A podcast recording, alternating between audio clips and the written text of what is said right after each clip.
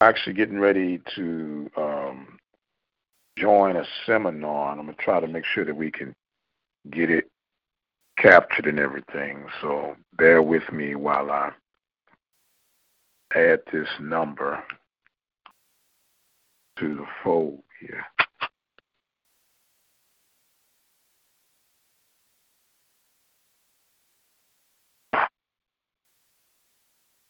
No, that's the phone. That's not the phone number.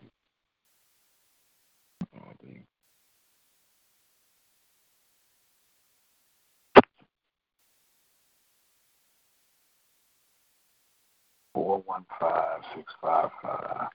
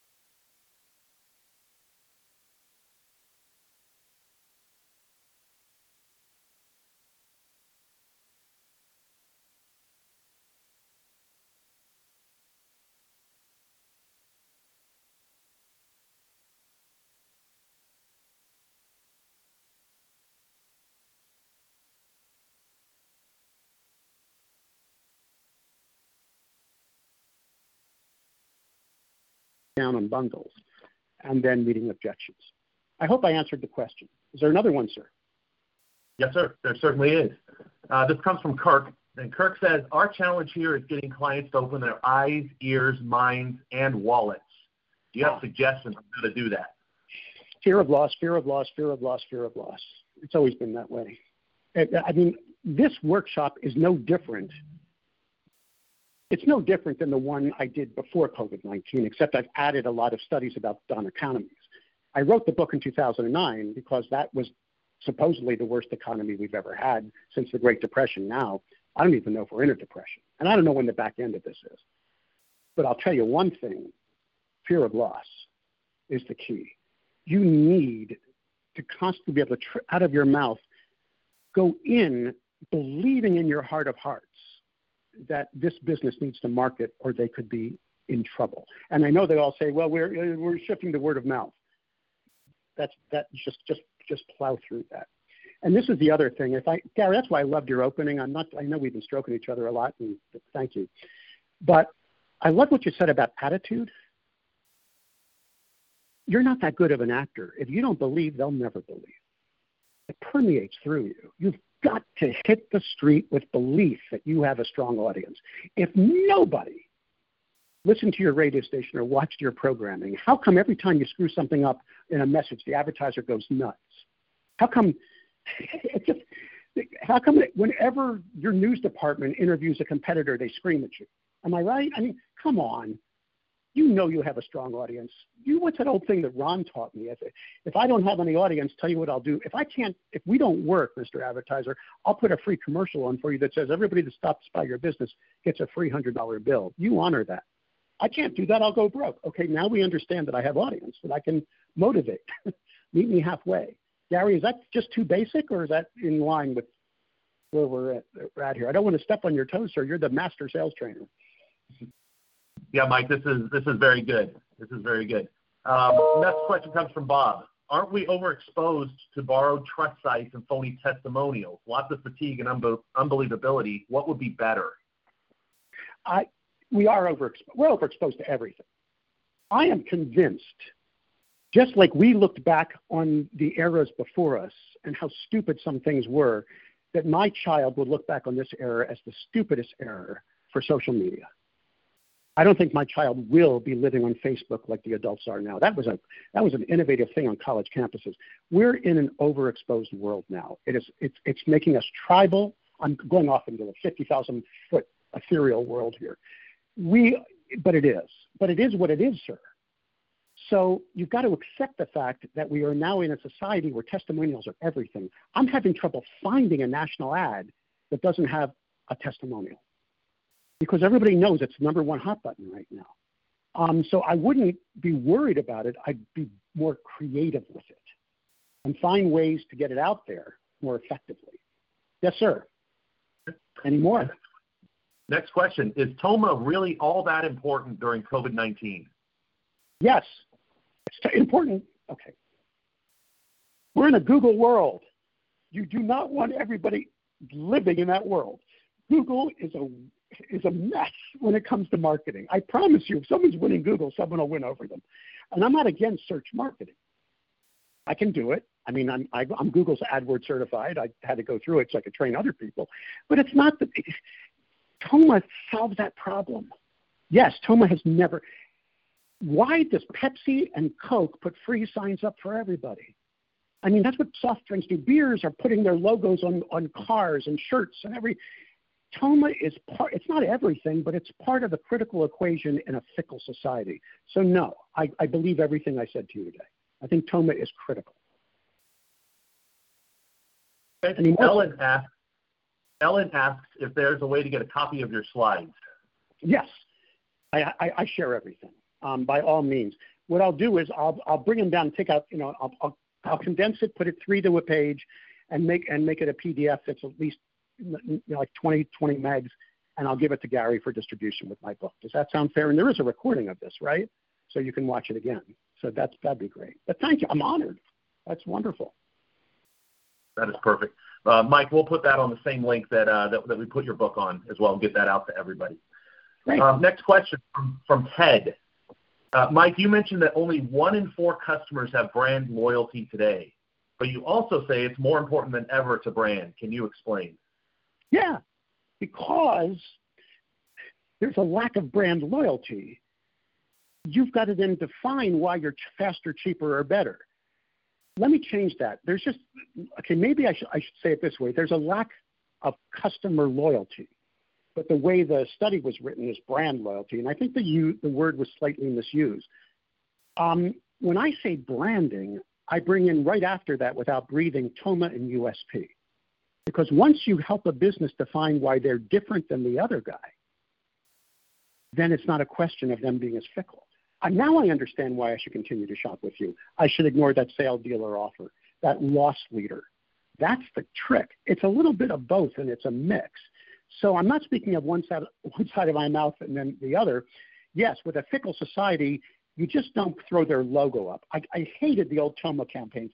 Toma, I'm allowed to say now, for about six years you weren't because the gentleman who invented it, he was a newspaper guy, who passed away a few years ago, has he did not keep the his wife didn't keep the copyright, but it was a simple campaign where you you created fear of loss. You you did a study first in the market, then came in and hosted workshops saying you're not the number one pharmacy, you're not the number one this, you've got to do ads, but the ads sucked. They were pictures of, of people's faces and phone numbers. There was no unique selling proposition. Toma today has to be much more sophisticated. It's not just remembering a logo. It's a sophisticated slogan or a value proposition. I, I, I skipped a number of slides when I define this to the advertiser, where I use another acronym. I say the number one radio station in the world is WIIFM. You likely know where I'm going with this. What's in it for me? And what that means is you take the feature, like the number one laundry detergent is fab, feature to advantage to benefit. You benefit to the customer. Don't say I've been in business since 1998. Who cares? I'll be there to service you when the other guy's out of business. Then I'll pay a little bit more for my flooring, if you follow my logic. Yes, sir. Okay. Mike from Stephanie. I work for a small jazz radio station. We don't yeah. have Nielsen. Do you have suggestions for getting prospects and selling? Well, I think uh, the, the questions are A, you don't have Nielsen. Okay, I don't live on ratings anyway. I, I'm, I, I think going down ratings are a slippery slope. I never was that. I was an ARB guy, and I used to do you know aid reports on the old computers when I was managing my radio stations. But I think when you show ratings, it's it's it's all about you and not the customer. But then you said, how do you? Did you say how to generate a lead? Um, because I would be talking more about my exclusivity of audience. Okay, when I, I managed a kind of quasi jazz station, this is when I worked for Fuller Jeffrey in Portland, Maine. There was the big rocker WBLM, and they had me launch back in the dark ages when Sheryl Crow's first song came out. I was doing alternative. Remember that AAA? So it was a weird format that no one had heard of, and we had no ratings. So what I did is I did an exclusivity sell, and we made we did well. I only ran like six spots or eight spots an hour. And I focused on the music and the quality of the audience because this, these people are professionals. They're educated. See, if jazz is great, I could play up that. All programming is niche, is it not, in broadcast? You don't buy a station, you buy a program. Maybe I'm wrong. In certain ways, you can buy ROS. But I would be playing up that audience in exclusivity and then really selling that over the cluttered other media. Sorry if I just insulted your competitors, but there you go. Boy, I feel like I'm doing rapid fire here. We're speed dating now. Go ahead. Lots more, Mike. Lots more. Next question. Uh, managers are happy about getting new customers since COVID hit us, and I'm assuming this is talking about retail managers. Um, but it's hard to get owners to see the need to take more business from Walmart. Do you have any suggestions on what I should say to get people to? to... Yeah. Um, by the way, you don't sell price point against Walmart. You can't bribe against Walmart. Um, when we work with a local hardware store, like True Values are really good targets because those are locally owned. They're actually franchises. You can't sell advertising to a Walmart. That's national, right? You don't walk into a mall. Well, I don't even think it's in a mall right now, but the national chains, the decision maker only has what a little tiny budget if he wants to do some recruiting for a salesperson. When you get to the local owner, you do knowledge. I remember the best way we closed I was actually on this four-legged sales call. The, the, the, the True Value guy had three stores in a, and I think it was um, I can't remember the city now. It was somewhere in Tennessee. We rotated pictures of their of their of their associates wearing that little headset, their names and their expertise, and we rotated those on websites, and then we put ads in with their faces and stuff, and it worked, reminding people, okay, you can go to the big box store you might get a cheaper price, but God forbid someone's going to help you there.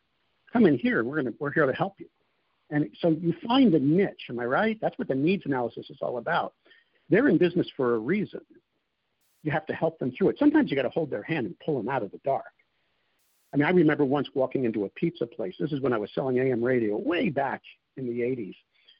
And I walked into a restaurant that was opening. My boss used to always say, drive down a new street. You know, always find the business. Go smell it. So I walked in while they were building it. And it was a husband and wife. I said, So why are you in business? And they said, Well, my uncle died, left us some money. We always wanted to own a pizza place. And I did, you know, I got was trained well. I said, Why is your pizza different? And they couldn't answer the question. It's not price, it wasn't flavor. There's a million pizza places. So I actually became, I, I got into a consultative mode.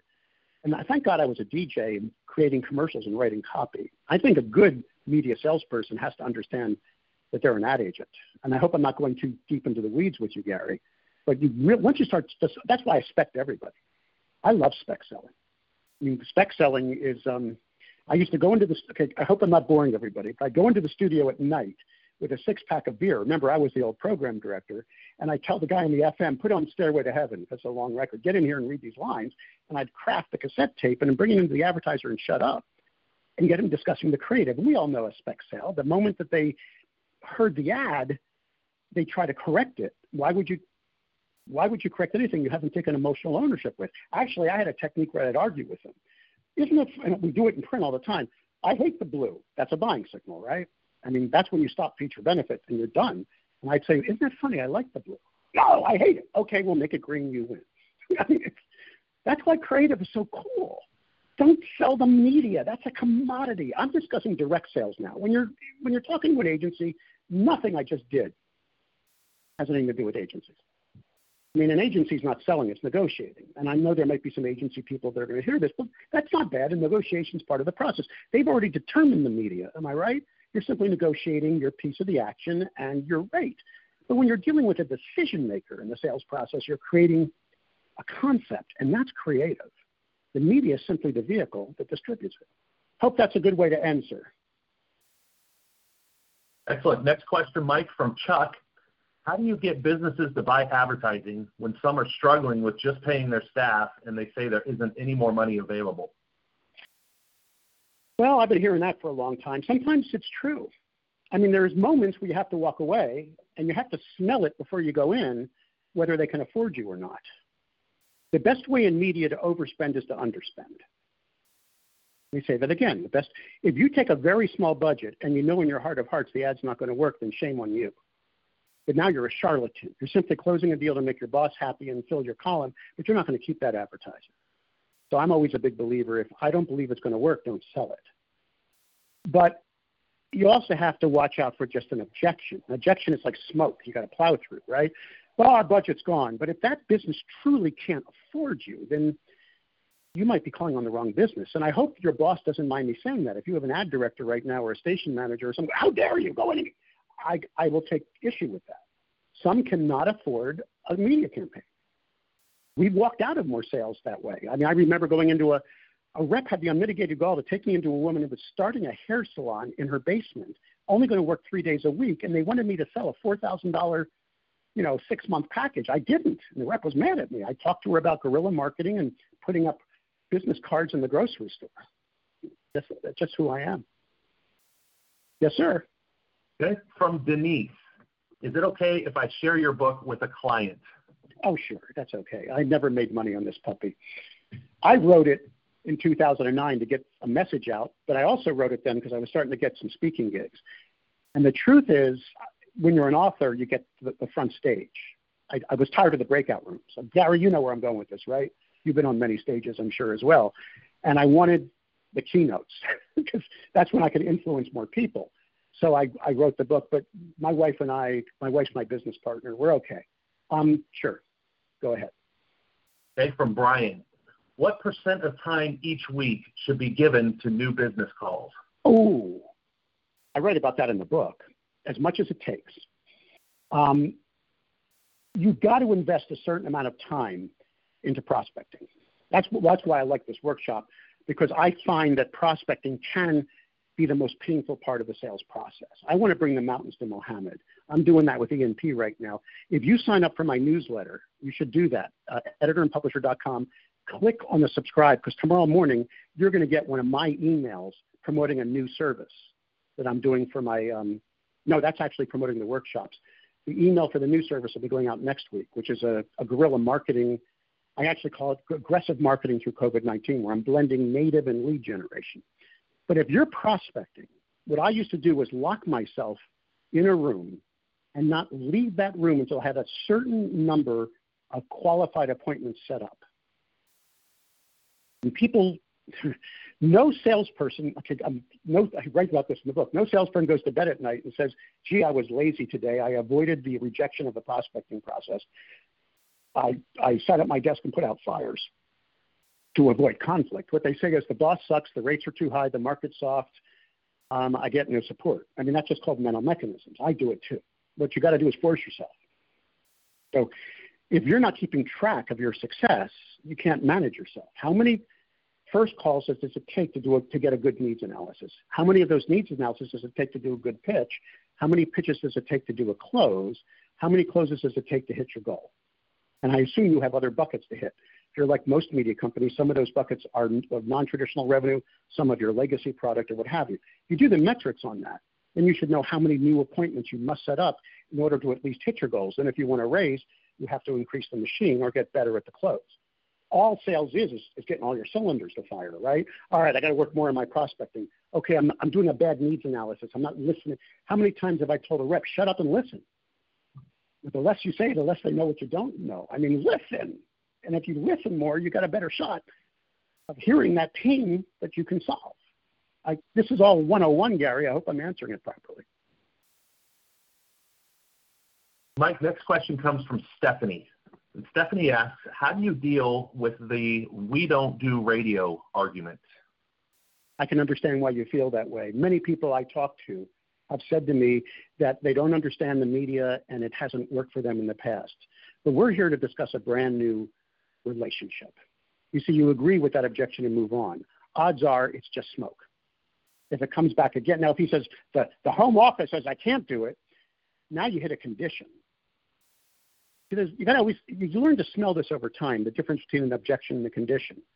When that other question was, what if they can't afford my media? You got to immediately know, is that just an objection I should plow through? First of all, when you get an objection that you don't think is real, it's just them trying to slow you down. I always say agree with it. Negative energy should never be met with negative energy. That's why I keep my marriage sane. I agree with my wife. I don't argue. I don't, don't tell her I said that don't tweet it. But you just, yeah, I can understand why you feel that way, but we're not here to discuss radio right now. We're here to discuss you. It may not come up again.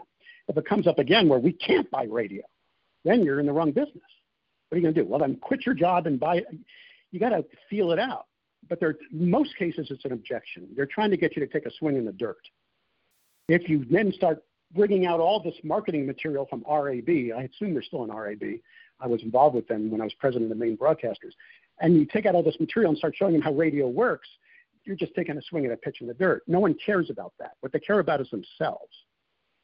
A very small part of the sales process, in my opinion, is pitching the product. That's just the vehicle for the message you're selling. And too many reps get, because we, we're so busy training people on products. Okay, now I'm really pontificating. In digital world, I think we spend too much time training the reps sometimes in every nuance of a digital service, where the advertiser doesn't care. I mean, I, I didn't have to train reps how to, the press works to sell print. I don't have to train you how the transmitter works to sell a broadcast ad. Why the heck am I putting you through five hours of understanding how Google operates with, um, at, you know, uh, I forgot what it's called, you know, when they do um, PageRank.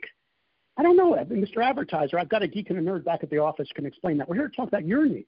I've got expertise back at the office. I, I want to be your expert on marketing. That's just how I've approached it over the years. You may have different training and different ways to do it, but I develop a better relationship with businesses when I discuss them and not get, get caught in the weeds. Mike, this comes from Sarah. And Sarah says, I have a client who says they're going 100% digital, and this is very common now. I'm in yeah. traditional media. What would be your take on that? Well, That's a hard one. You've got to then do the exact opposite in a way of what I just discussed. That is a moment of truth where you have to look at them and say, May I still put together a program for you? Give me what you're trying to do. And when I come back, will you let me have five minutes to prove to you with some very good sourced information on why my media can be just effective as them. And I'll take a no and a yes, and a no is okay. Will you give me a shot? Then plow through that and at least get through the needs analysis. Then I hope to God your creative can, can sing you through. Um, we, we hear that all the time now, where the, the, the, the, the business owner's son or daughter has decided to move everything to social media because they love it. They've been trained on it. They're just so into it they want to buy their own AdWords on Google, which can really be so detrimental. You can blow so much money in search when you don't know what you're doing. I always say fail fast, fail cheap there. So I would plow through that if your nose tells you it's worth plowing through. But if it's a condition, see, remember, time is money and you don't want to waste too much time. I see some reps just beating the, the dead horse, excuse the expression. Maybe it is time to just move on to the next prospect. But if in your heart of hearts you believe that's just an objection, then plow through it, put it aside. I always say, I'll give you one objection. I always do that. You get one. Okay, and I don't say that to them. In my mind, okay, let's let's assume okay, let's assume you would never buy legacy media. Can we just put that aside now? And I'll address that later. Is there anything else I need to know before you tell me more about your business? Odds are they may soften up, continue their dialogue with you, get the information you need. Now, if you still don't hear anything you can help with, maybe you have to move on.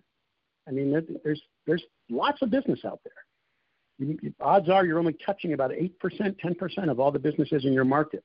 You really got to keep plugging. Yes, sir. Mike, just a couple more questions. So, folks, uh, if you have a question you want to ask Mike, get it in now. He's uh, working me hard today. Go ahead. make, you, make you earn it today, Mike. Uh, here's a question from Dylan. As somebody who entered this business right as COVID 19 began to affect America, what would you suggest to get clients to respond without meeting me personally? I'm having a hard time getting emails and callbacks. Dylan, welcome to the industry. I promise you that you'll look back on these days and thank God because you're this is going to toughen you up and make you great. And everything that happens to you, Dylan, is the best thing that happened to you. You just don't know it while it's going on. I'm just talking. I'm assuming Dylan is younger because I'm an old guy now. I've sold so much media in so many different ways over the years, and I went through a lot of down economies. Um, be innovative, Dylan. I want you to be fun. I want you to stick out of the crowd. I did some really crazy things to prospect. I was AM radio and FM. I, I left my morning show with a 50 share in Lewis and Auburn, Maine. One out of two people was listening to me because this was before the Today Show had any audience, back in the dark age, full service radio, if any of you old guys remember that. Weather guy, sports guy, this we only played three minute records, right? Because we had so many commercials and so much news and stuff, we could get maybe five records an hour in, and I had a 50 share. I woke up to town on my morning show. And then everybody told me it was dead because it was AM. It wasn't. Um, I got innovative. I got fun. I did crazy things to get in the door. I would um, I could tell you stories, Dylan. I, maybe it's not appropriate for you. I remember going to downtown Portland where they had this business that cut up pictures into jigsaw puzzles. I had like 10 pictures of my logo. I mailed one a day to this huge prospect with no note. Then I walked in with the last piece. You know what I mean? I, I was always doing weird things to stick out. Um, find innovative ways to don't don't do it boring. Like, hi, my name is Dylan. I'm calling from WCYY. Um, I would love to sit down with you and learn your goals, needs, and desires, and hopes that. I always said that the first thing you do is have a wow statement. Some call it the elevator pitch, where you're excited about something. Excitement transfers even in a voicemail message. Hi, my name is Dylan. I'm from WCYY. You likely don't know a lot about us, but I have a brand new, exciting whatever that I just know might be a good match for a business like yours. Then what I do, and this is in my book, um, I always ask for permission to pursue where the answer is no. I'm assuming they want to say, so after hearing this, do you mind if I can't ask you three or four quick questions? So I get the no out of the way. And then I learn who the decision maker is and beg for that, that, that solid appointment. I would practice voicemails with excitement and testimonials. We just had a victory here. We just had a victory there. They tend to work. And I would make my emails fun. Short subject lines, um, very, very um, fun and innovative. Um, if you have any really cool commercials you've produced, if you're selling local advertising, put a link to them. All my emails have video embedded when I'm doing prospecting now. One more, okay, and we're done? A couple more here, Mike. One more. Uh, okay, two more. Go ahead. Lisa would like to know what are some techniques you use to show empathy? Oh, that's easy. That's it. I have an entire chapter. I call it rapport building. I, there's two aspects to a good sales rep empathy and ego drive. Too much ego drive, and you're the guy at a party with bad breath talking into my face, and I'm you're not seeing my cues. Too much empathy, and you're believing every objection. You need an equal amount of that. Um, I know I come across too salesy, so I always did a Columbo play. I'm, I'm acting old, aren't I, Gary? Columbo was a TV show basically, it was about a very. It wasn't a who done it. It was you already knew who the murderer was, some big star, and Peter Falk was acting like a bedraggled, you know, rumpled cop who was really smart, but he always acted a little self-effacing. So I'll go into a meeting to build rapport, sometimes playing down, asking permission to use their first name, asking permission to take notes. Maintain total eye contact. Total. Don't ever look at your watch. Um, nod your head a lot. Echo. That's a, I put it in the book. When someone says a sentence, echo the last three sent, three words. Yeah, we sell stereos and home improvement systems. Home improvement systems? And people just naturally fill the void. Do you follow what I'm saying? I love echoing. It worked for, also works in your marriage. Again, if you want to look like you're in, oh God, I'm going to get in such trouble. You're all going to tweet my wife. Go ahead, one more, just one more, Gary. Go ahead. I got to run. All right, this is from Patty, Mike. Uh, I'd love to make cold calls. I don't like to be a telemarketer. During this time, what would you recommend to reach new prospects? Oh, Patty, I'm with you. I've always, whenever I'm doing sales training in regular days, I always say, what's better, telephone or face to face? I was a phoner. I didn't like face-to-face rejection. I, my car had a mind of its own. I, I, I couldn't turn into certain parking lots because it kept going straight. If you know what I mean. Um, but I was good on the phone. I was very entertaining. Everybody wanted to meet me. Um, if you're a face-to-face person, um, this is going to be a hard time. I need you to do what's called telemirroring. I write a chapter about that, or I put it into the chapter, I believe, in prospecting. We got to close your eyes while you're on the phone. I suggest wearing a headset and be in a room where no one's making fun of you. Stand up and animate while you're talking to the prospect. You can translate a smile over a phone. It's a fact. There are books on this now. So what I want you to do is really try tell them. I want you closing your eyes and envision, and then listen to the cadence of their voice. Because if they're a slow talker, be a slow talker if they're a fast talker or, or staccato, be staccato. And you know how what mirroring's all about? If I cross my arms when you cross your arms, and if I open up, you, I'm sure it's called mirroring. Read books on it. Um, I'm a good friend of a guy that wrote a lot of books in body language. His name is Joe Navarro. Um, we're, we're Twitter pals. He's he's incredible, and I've read all his books. But what you can do though is you can actually move that that prospect on the phone. If they're a slow talker, slow talk, and then go rapid on your power words. Does that make sense? I know you're most probably great face to face. So you're going to have to adapt your style to, to, to into telesales. Strong telesales people get this. Um, I now I do it a different way. I what you're watching now with this video, I do this all the time. If I'm closing a deal, I put my face in the screen. I can translate energy. You notice I'm doing that right now. This is a green wall behind me. That's just Tampa Bay. I got a number of backgrounds I can use. The ones when I'm pitching have my logos behind me. That's it. I got to run because I have a 1:30. Guys, Eastern time. Gary, I love you. This was great. Thank you so much. Mike, thank you very much. We'll get the rest of the questions sent to you, and uh, if you could uh, maybe respond to those in email when you get a when you get a minute, that would be great. Uh, yes, sir. Don't want to let you go without telling you that Denise thinks you should have a late night talk show. She that's a, that's a comment. Let me, my, let me make sure you see on the bottom of your screen. Um, Mike at blindergroup.com, B L I N D E R G R O U P, or I'll make it even easier, Mike Blinder at Gmail. Um, follow me on Twitter, Mike Blinder, and there's my mobile number. Some of you are already texting me. I have my phone here. Some of you are saying, great job, Mike. I really appreciate that. 917-865. There's another one, 4827. Um, I'm, feel free to reach out. I love talking to sellers. It's a passion. All right, everybody, have a great day. Thanks.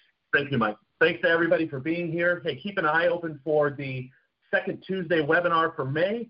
Uh, that'll be on May 12th. Uh, Paul Whalen will be with us, and you'll hear about that uh, the same way you heard about this webinar. So keep your eyes and ears open for that. Again, thanks for being here, and we will see you on May 12th.